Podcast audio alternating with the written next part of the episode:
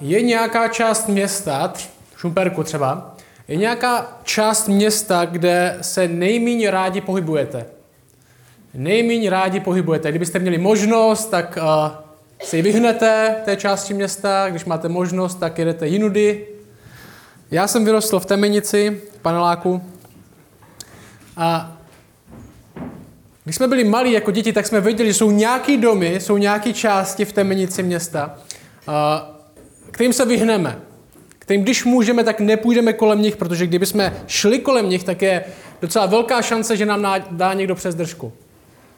Jo, v té době děti nebyly úplně doma na počítači, děti seděli venku, hráli se venku a zvlášť některé děti byly nebezpečný a projít kolem třeba jejich domu byla taková šance 50 na 50, že se vás někdo odchytne a trochu vás, trochu vás se řeže. A taky se mi to párkrát stalo. Si pamatuju, že můj bratranec bydlel na Finské v Temnici v paneláku naproti mě. A on byl ve třetím patře a vedle něho, a, na té patro, tam jsou asi tři byty a vedle něho a bydlel takový kluk, který byl asi o čtyři roky nebo pět let starší než my. A vždycky, když nás viděl, tak se nás odchytl, přirazil ke zdi, a něco nám udělal, byl takový postrach, já vždycky jsem tam vycházel uh, do jeho patra, vždycky jsem přiběhl prostě k těm jeho dveřím, klepal jsem a doufal jsem, že ten, že ten, uh, ten vedle, ten, ten kluk, co nás vždycky šikanoval, že to neuslyší, jak klepu. A a stihnu to. A můj táta staví takový obchodní centra, Tesco, Kauflandy a tak a staví po Česku, po Slovensku. Si pamatuju, jednou jsme jeli do Košic na východ na Slovensko. A projížděli jsme takovou vesnici, která byla cigánská vesnice. A byla taková jako normální, něco jak Bruntál. Takový horší teda. a já si pamatuju, že jsme jeli a ve třetím patře, v paneláku ve třetím patře, z okna čouhla hlava koně.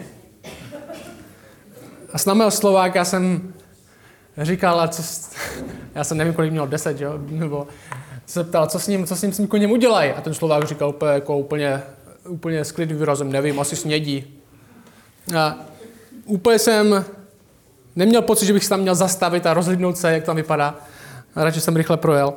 Ale jiná kultura, že jo. Tady není nic proti Romům, naopak Romové, zvlášť věřící Romové, jsou velmi jejich sbory jsou velmi živí, daleko živější než, te, než ty naše. A jejich víra je hodně pevná, takže to není nic proti Rumům, ale je to jiná kultura. A pro nás, jako pro lidi, je jednoduchý být ve své bublině. Že jo? Jednoduchý být s lidmi, kteří uh, věří stejně, mají stejné názory, i přesto, že máme možná k dispozici nejvíc možností komunikace, jako když jsme měli. Když jsme byli malí, tak telefon, který umí dělat videohovory, že jo? to pro nás bylo úplně sci-fi, budoucnost, až to bude mít, tak každému budu video volat, že jo? ale i když máme všechny možné způsoby komunikace, sociální sítě a všechny tady tyhle možné věci, tak se s lidmi, kteří máme, mají jiný názor, bavíme ještě méně jak předtím. Protože je jednoduchý sklouznout k tomu, že budeme zavření ve své vlastní bublině a bavit se s lidmi, kteří mají stejný názor jako my a je těžký z toho vystoupit. A myslím, že teďka ty volby, které jsme měli, to náravně ukázaly, že kdy většina lidí, ať už jste volili kohokoliv, tak jste neznali skoro nikoho, kdo by volil toho protikandidáta. sociální bublina, že přemýšlíme stejně, máme většinou stejné vzdělání, máme stejné příjmy, podobné problémy a je komfortní v tom být. Protože většina lidí je ti podobná. A řeší stejný, co ty. A co dělal Ježíš, bylo zajímavý. Co dělal Ježíš, bylo zajímavý. Ve své době taky měli bubliny. Jo, ne až tak moc sociální, protože byli bohatí a chudí a moc moc vrstev mezi tím nebylo, buď byl chudák nebo byl boháč, ale měli různé sociální bubliny, měli náboženské bubliny. Jestli jsi dobrý žid, tak se bavíš s těma lidma a s těma lidma se nebavíš. Jsou lidmi, se kterými se stýkáš, jsou lidmi, se kterými se bavíš, jsou dokonce lidi, se kterými můžeš jíst a jsou lidi, se kterými bys jíst neměl. Jestli chceš být vzorný věřící, tak budeš dělat tohle. A Ježíš porušil snad všechny tyhle pravidla. A předpoklady. Že byli to chudáci, kteří za ním přicházeli, byli to lidi, kteří byli Poháni, kteří nezdíleli jeho náboženství a Ježíš s nima jedl, byli to nečistí lidi. Byly to dokonce ženy, které za ním přicházely jako za učitelem a v té době ženy nechodily za učitelem. Nemohli se učit od něj, ale u něj jo. Někdy za ním přišli, někdy za ním, za ním Ježíš šel sám. A lidi se divili, proč se s těma baví. A nebyli to chudáci, že Ježíš neříkal, tak já jsem táty pro chudý. Ne, již se bavil taky s boháčema, s elitou. Jedl u nich, večeřel, s těma nejvíc náboženskýma, správnýma lidma se již bavil taky. Ze všemi. A ten dnešní příběh z Ježíšova života začíná následovně. Tohle je verš 11. A tam se říká tohle. A stalo se, když byl na cestě do Jeruzaléma, že procházel Samars, Samařském a Galileo. Galileo. No, Samaří v tom, té době bylo místo, kterému se židé vyhýbali.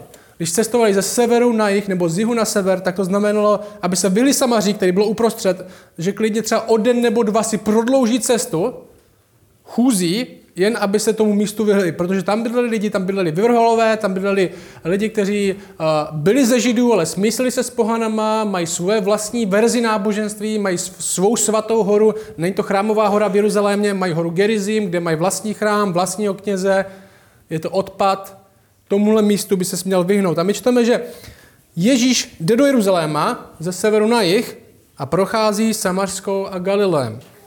Galileou prochází, i když jde vykladají velký úsilí, většina lidí by ti řeklo, tomuhle místu se vyhni, tady nejsou lidi, se kterými by se směl bavit. Ježíšovi to nevadí a cíleně touhle cestou jde. A tohle často vidíme, že v Lukášově evangeliu, že Ježíš se Ježíš je na místech, kde se ostatní možná pohybovat nechtěli. Možná kterýma ostatní pohrdali. A říkal jsem si, jaký to asi muselo být pro ty učeníky ho následovat. Možná přemýšlíte nad vlastním městem, možná na Čumperkem, jste z jiného města a přemýšlejte, kam by Ježíš vás zatáhl dneska.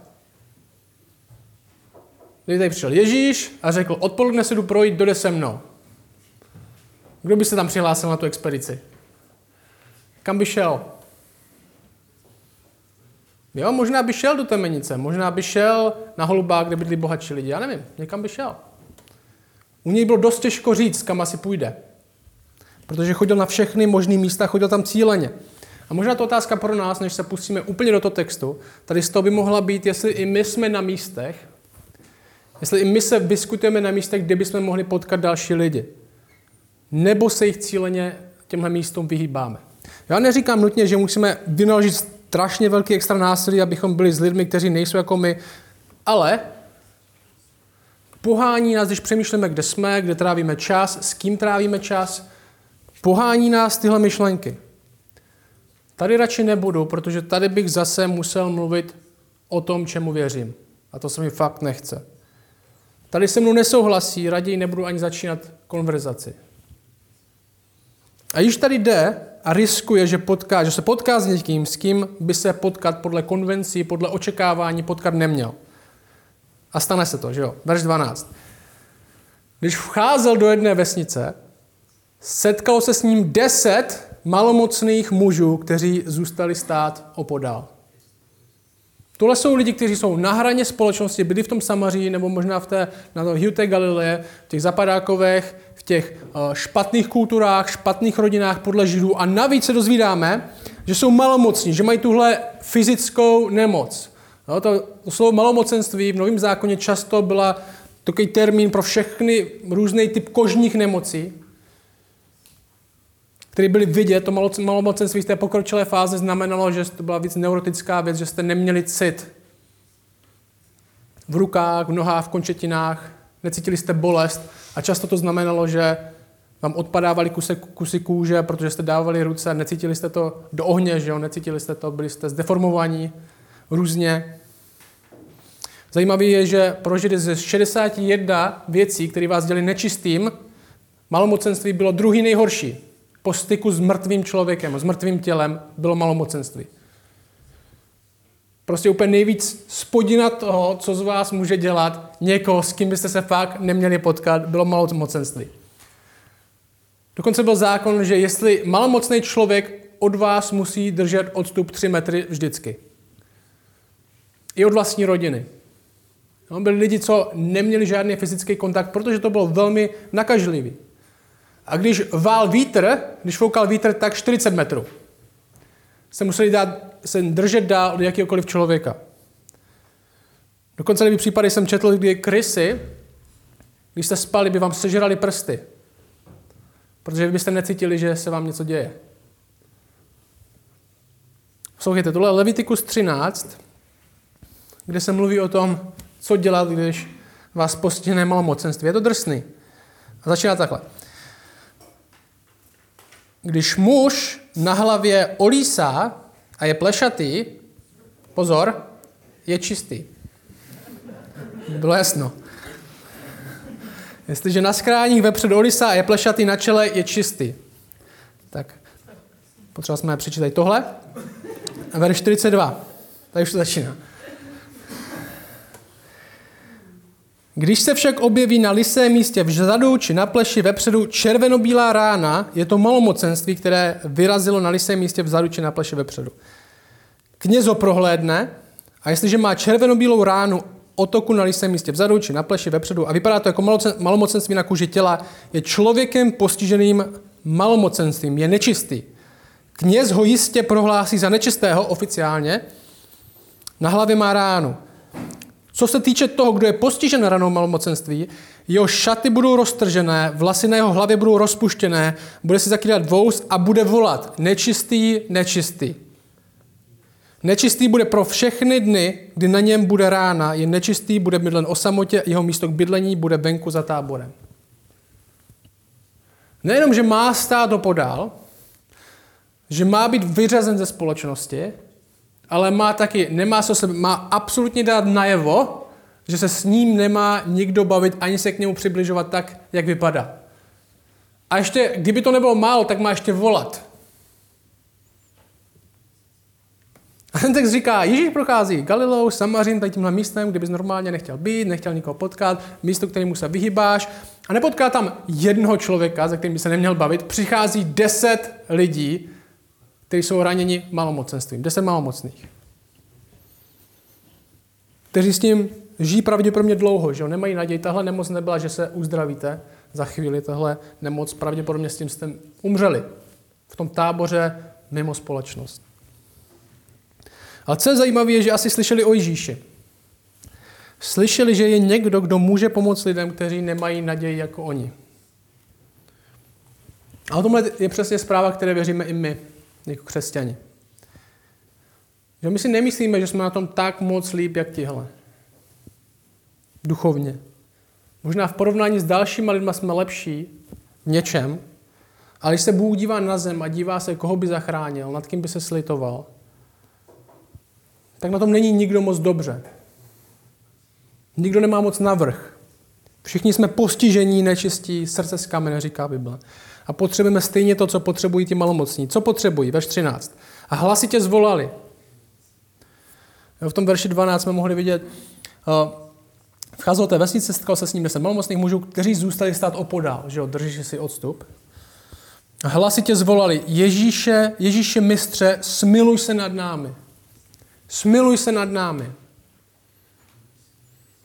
A zajímaví komentátoři si všímají, oni ho znali jménem, že Ježíš vchází v nějaké vesnice, Ježíš už má reputaci, už vidí, že tenhle Ježíš něco dělal, tenhle Ježíš už lidem pomohl, tenhle, tady jestli je někde naděje, tak možná je tady. A dokonce mu říkají mistře, což v Lukáši bylo použitý jenom učedníky, tohle, tohle zvolání. Nikdo jiný mu mistře neříkal, než jeho učedníci. A zajímavé je, že se nedožadují spravedlnosti, že jo? Si někdy myslíme, že když něco nemáme, co si myslíme, že bychom, že bychom měli mít, nebo když jsme na tom hůř, než uh, jak na tom jsou ostatní lidi, ať už to kvůli nemoci, financí nebo čemukoliv, tak je to nefér. Oni, neříkou, oni neříkají, že mistře, sjednej nám právo, ať jsme jako všichni ostatní. Oni říkají, smiluj se. Proč? Protože člověk nemá nárok na nic. My potřebujeme milostné spravedlnost. A ten verš 14 pokračuje, říká to. Když je uviděl, řekl jim, jděte, jděte a ukažte se kněžím. A stalo se, když odcházeli, že byli očištěni. A to nám možná zní zvláštně. Proč to říká? Proč říká jděte a ukažte se kněžím? Proč? Protože stejně jako vás kněz prohlásí za nečisté a jste oficiálně legálně nečistí a měli byste se držet zpátky, tak kněz vás může taky prohlásit za zdravé. Legitimizovat, zbavit vás o studii, vrátit vás zpátky do společnosti, navrátit do normálního života tak, aby všichni ostatní věděli, ano, tenhle, jako když máme od doktora podpis, tenhle člověk už netrpí malomocenstvím. a říct, běžte, on, Ježíš dělal zajímavou věc, a chci, abyste to viděli, buďte se mnou v tom textu. Když je uviděl, řekl, první věc jim řekne, jděte a ukažte se kněžím.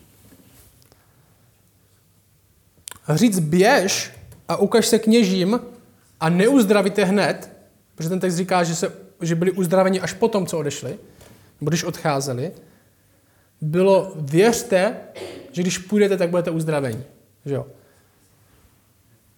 A oni šli. Když je uviděl, řekli jim, jděte, ukažte se kněžím. A stalo se, když odcházeli. Čili museli udělat rozhodnutí a odejít a věřit, že možná teda Ježíš na tom něco je. Více neptali asi a byli očištěni, uzdraveni. Zázrak se stal. Ten text, jádro toho textu teďka následuje. Jsou verše 15 až 17. 15 až 18. Tam se říká tohle. Čili Ježíš je uzdravuje, odcházejí. Jeden z nich, když uviděl, že je uzdraven, se vrátil s velikým hlasem a oslavoval Boha. Padl na tvář k jeho nohám a děkoval mu. A byl to Samařan. Ježíš na to řekl, nebylo jich očištěno deset? Kde je těch devět? Nikdo z nich se nenašel, aby se vrátil a vzdal chválu Bohu, kromě tohohle cizince. Jeden Ježíš uzdraví deset, malomocných, kteří jsou tam špatně, řekne jim, se ukázat kněžím. A jeden z deseti se vrátil. A to je tenhle příběh. Jeden z deseti se vrátil. Zdá se z toho textu, že ten jeden ani nepřišel k tomu knězi, že jo? protože říct někomu jde ke knězi, to znamenalo, to tam Ježíš ani nečekal, že jo? to bylo hodně na dlouho. A ten text říká, jeden z nich, když viděl, že uzdraven se vrátil. Jo? V ten moment, kdy viděl, že uzdraven se vrátil, nešel k tomu knězi, který by mu mohl navrátit ten statut, ale v momentě, kdy uviděl, že byl uzdraven a došlo mu, co se stalo, tak šel zpět kněz, nekněz. A ta otázka je, proč nepřišlo dalších devět, kterým se taky stal zázrak. A už se neuhlížejí zpět na to, kdo je uzdravil, ale jdou si k tomu knězi navrátit ten svůj starý život. A tím jsem přemýšlel docela dlouho, protože to není tak jednoduchý. Proč? Protože Ježíš jim neřekne, a když zjistíte, že budete uzdravení, tak se vraťte ke mně a chválte Boha. Řekně, běžte za knězem. Že jo? On jim neřekne, a vraťte se zpět ke mně. On jim řekne, běžte za knězem. A zároveň se Ježíš diví, proč se nevrátili.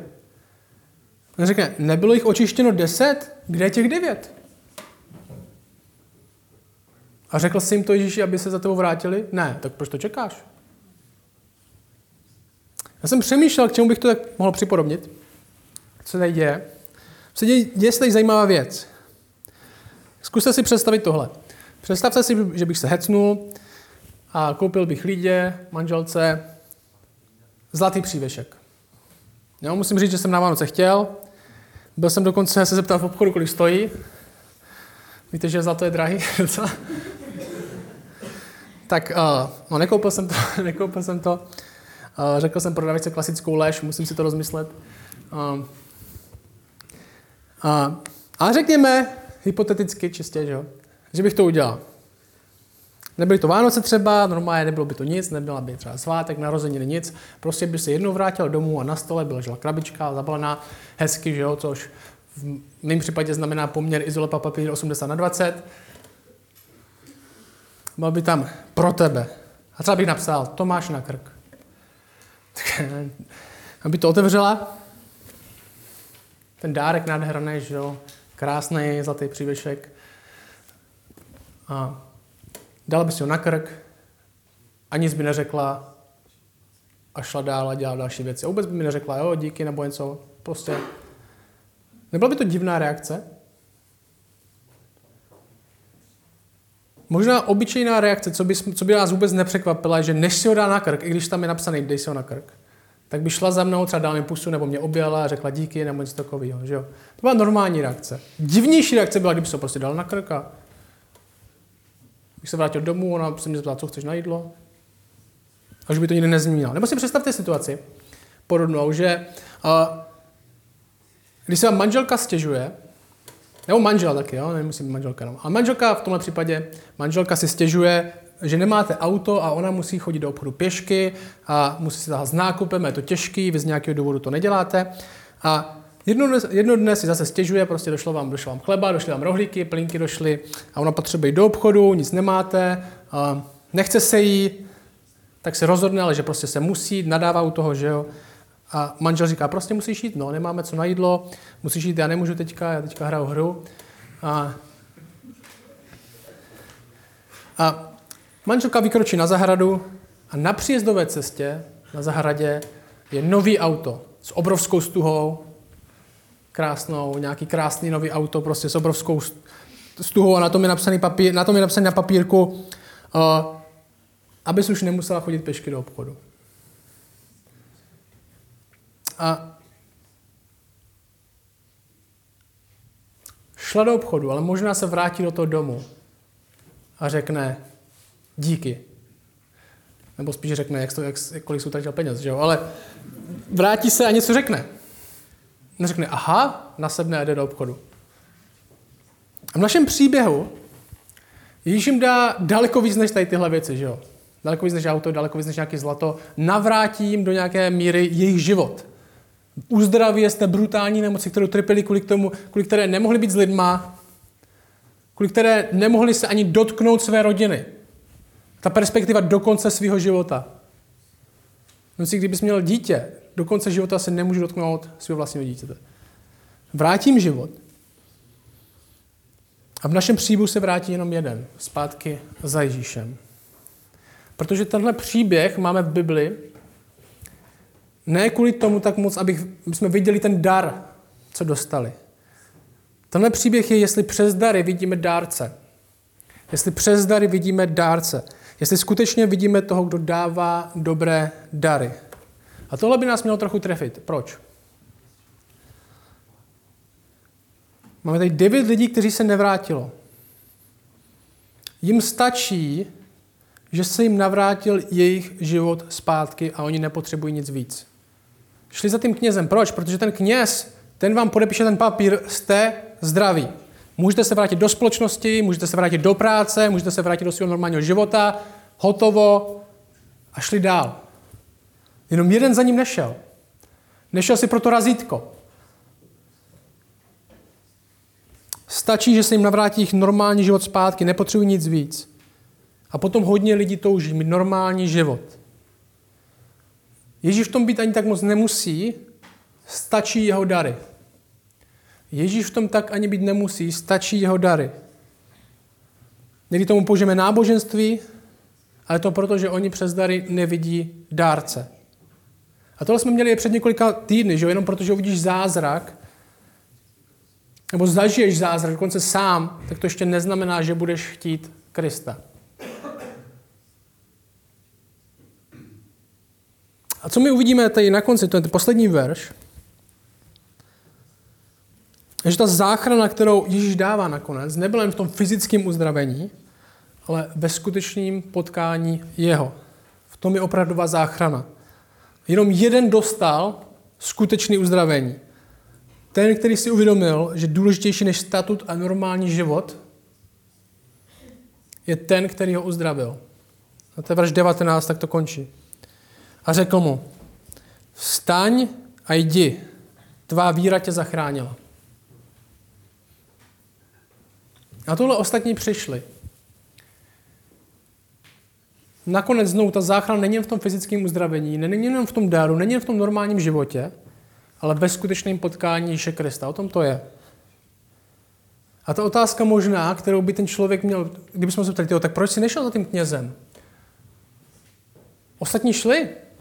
Dostal bys razítko, mohl bys zpátky do práce, mohl bys zpátky za rodinou, mohl bys zpátky do vlastního domu. A možná by na to řekl tohle, proč bych šel za knězem, když jsem potkal Ježíše?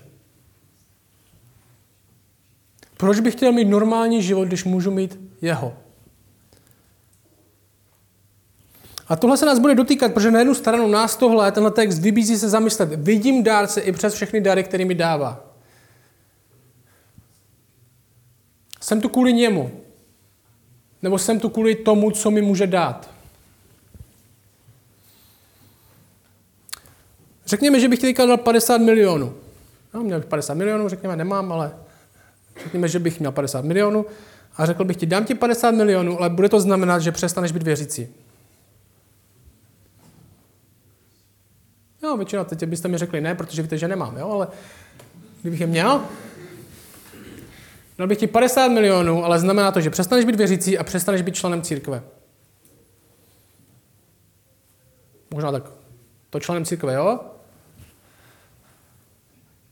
Fakt se tím zamysli. Nezavrhni to jako, že rychle. Tvoje účty by byly zaplaceny. Dalších 50 let bys mohl mít milion korun výplatu roční, musel bys nic dělat. Budoucnost pro děti zajištěná, mohl bys si dělat jen, co chceš. Jenom bys přišel o církev, jenom bys přišel o víru. Může dar nahradit dárce?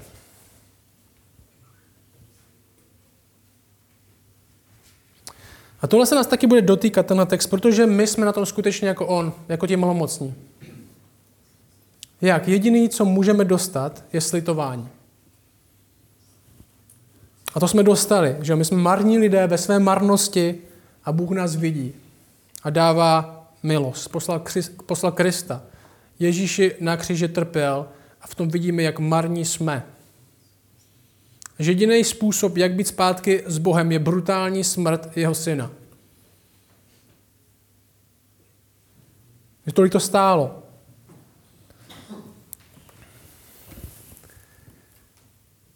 Poslouchej, kostel jinak tohle místo pro nás. Nejen ta budovala to společenství, všechno dohromady. Tohle místo, kam se každý týden, proto to děláme, každý týden vracíme, abychom si připomínali, že dárce je důležitější než dary. Že dárce je důležitější než dary. Proto, proto z toho děláme náš domov, který chceme společně budovat, za který chceme společně bojovat. Protože věříme, že tahle zpráva, že dárce je důležitější než dary, je zpráva, které přestáváme jako lidi věřit. Víc a víc. Bible říká, že církev je sloup a opora pravdy. No, to je verš přímo. A ta pravda je, že záchrana, milost, slitování, smysl a skutečný dar je v Ježíši Kristu. A my to vidíme a odmítáme, co nám se svět snaží předložit, že v tomhle když, se, když budeš mít normální život, když budeš mít tady tyhle věci, když budeš mít dobrou práci, když budeš mít dobrou rodinu, když budeš mít dobrý bydlení, když budeš mít tady tohle, když se ti tohle všechno vrátí, tak budeš šťastný, tak nalezneš smysl.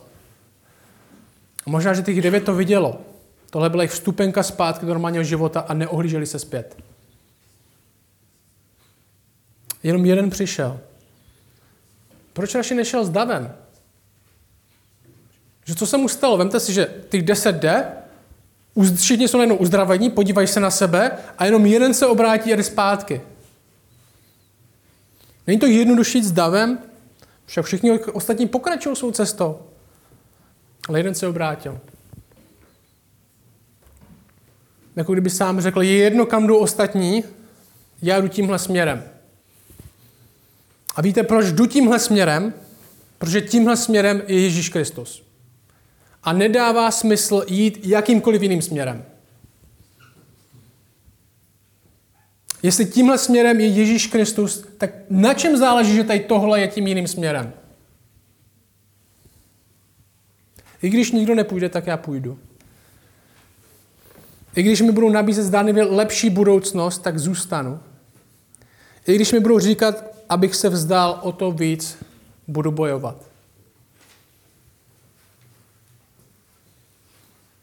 A nakonec to končí. Proč bych šel za knězem, když jsem potkal Ježíše? Proč bych šel za penězi, když jsem potkal Ježíše? Proč bych šel za statutem, když jsem potkal Ježíše? Proč bych se poddával strachu, když jsem potkal Ježíše? Proč bych věřil lžím, možná v času deprese a úzkosti, který někdy cítím, když jsem potkal Ježíše?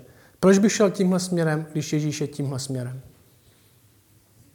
Myslím, že to je ta zpráva, kterou tady máme. Jeden se vrátil,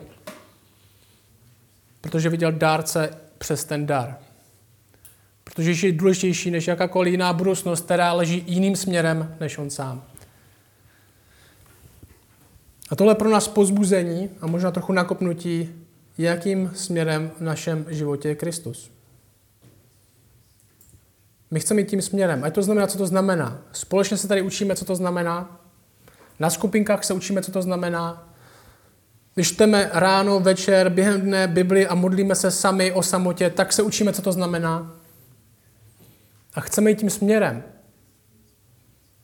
Chceme být tak moc přesvědčení, že jestli tímhle směrem je Ježíš, tak jedno, jestli 9 z 10 jde jiným směrem.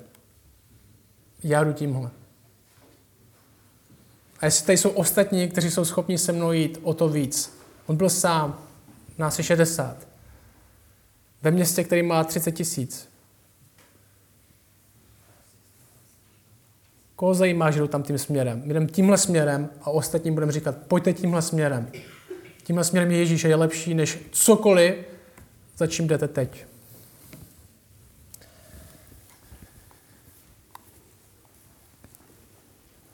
Díky za tenhle text, který máme v písmu. Tě prosím, aby pro nás byl možná zastavením. Možná hodně z nás jde nějakým směrem prachy, statut, kariéra, cokoliv. Pohodlí, klidná domácnost. Není to úplně směr, kde na konci si ty. Tě prosím za to, abys nám ukázal, co to znamená otočit se a jít za tebou. Dneska vidět přes dary všechny úžasné, které nám dáváš, jako společenství, jako jednotlivcům, aby jsme přes ně prohlídli k tobě. Aby jsme tě nakonec chtěli víc než tvoje dary. Amen.